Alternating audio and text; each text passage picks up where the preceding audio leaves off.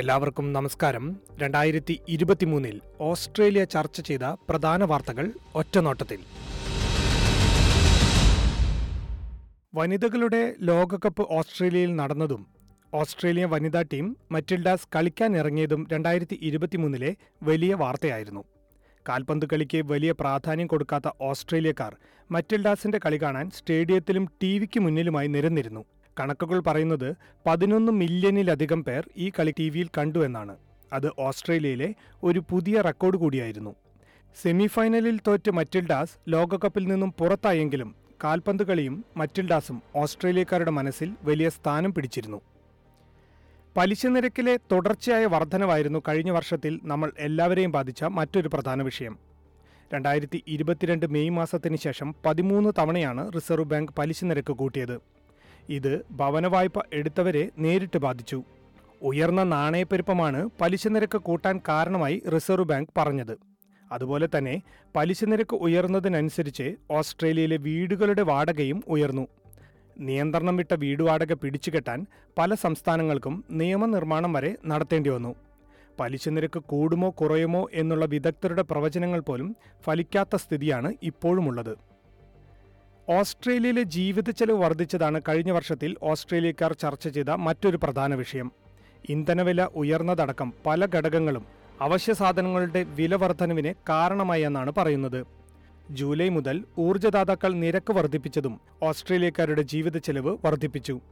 എന്തായാലും സാധനങ്ങൾക്ക് അമിത വില ചുമത്തി ജനങ്ങളിൽ നിന്നും കൊള്ളലാഭം ഉണ്ടാക്കുന്നു എന്ന ആരോപണത്തിന് മറുപടി കൊടുക്കാൻ ഓസ്ട്രേലിയയിലെ പ്രധാന സൂപ്പർമാർക്കറ്റുകൾ സെനറ്റ് കമ്മിറ്റിക്ക് മുമ്പിൽ ഹാജരാകുകയും ചെയ്തു രണ്ടായിരത്തി ഇരുപത്തിമൂന്നിൽ.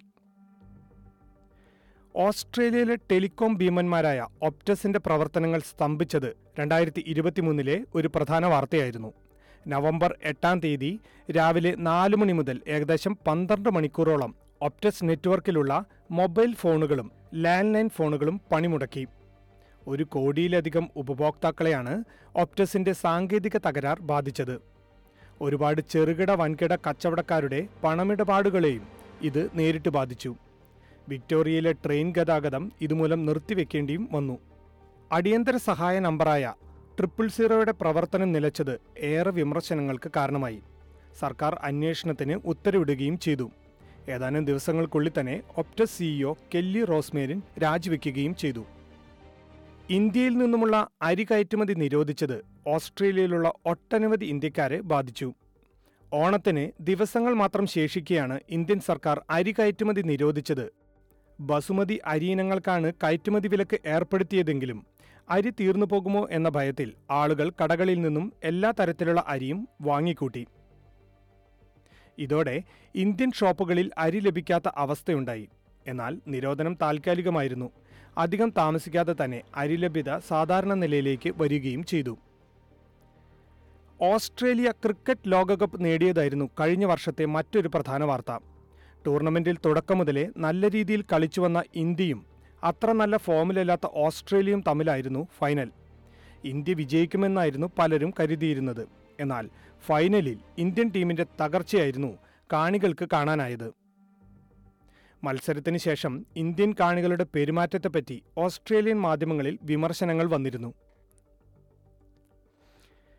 ഓസ്ട്രേലിയൻ ഡിറ്റൻഷൻ കേന്ദ്രങ്ങളിൽ നിന്നും തടവുകാരെ മോചിപ്പിച്ചതായിരുന്നു മറ്റൊരു വാർത്ത. ഡിറ്റൻഷൻ കേന്ദ്രങ്ങളിൽ അനിശ്ചിതകാലത്തേക്ക് ആരെയും തടവിൽ പാർപ്പിക്കാൻ പാടില്ലെന്ന ഹൈക്കോടതി വിധിയെ തുടർന്നായിരുന്നു തടവുകാരെ മോചിപ്പിച്ചത്. നൂറ്റി നാൽപ്പതോളം തടവുകാരെയാണ് സർക്കാർ മോചിപ്പിച്ചത്. എന്നാൽ ഇവരിൽ പലരും കൊടും കുറ്റവാളികളായതിനാൽ സമൂഹത്തിനും ജനങ്ങൾക്കും ഭീഷണിയാകുമെന്ന് വിമർശനമുയർന്നിരുന്നു. തടവിൽ നിന്നും മോചിക്കപ്പെട്ടവരുടെ നീക്കങ്ങൾ മനസ്സിലാക്കാൻ ഇവരുടെ കാലുകളിൽ ഇലക്ട്രോണിക് ട്രേസിംഗ് ആംഗ്ലറ്റുകൾ ഘടിപ്പിച്ചത് മനുഷ്യാവകാശ പ്രവർത്തകരുടെ എതിർപ്പുകൾക്കും കാരണമായി.